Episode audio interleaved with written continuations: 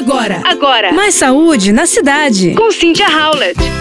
Já sabemos que o sono, uma boa noite de sono, é fundamental para recarregar as energias e para ter uma saúde. Então agora eu vou te dar algumas dicas de alimentos que podem ajudar, favorecer aquele soninho gostoso. E esses alimentos são fontes de melatonina e triptofano. A melatonina é produzida lá no nosso cérebro pela glândula pineal. Ela é importante para regular o ciclo circadiano, algumas funções fisiológicas e também estimular o relaxamento e a sonolência. E quem sintetiza a melatonina é o aminoácido chamado triptofano, por meio da serotonina.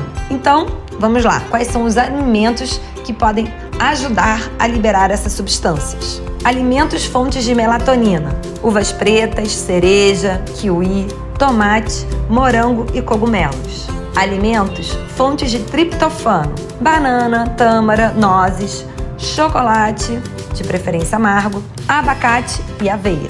Então, qual desses você já consome na sua alimentação? Você ouviu Mais saúde na cidade. com Cynthia Howlett.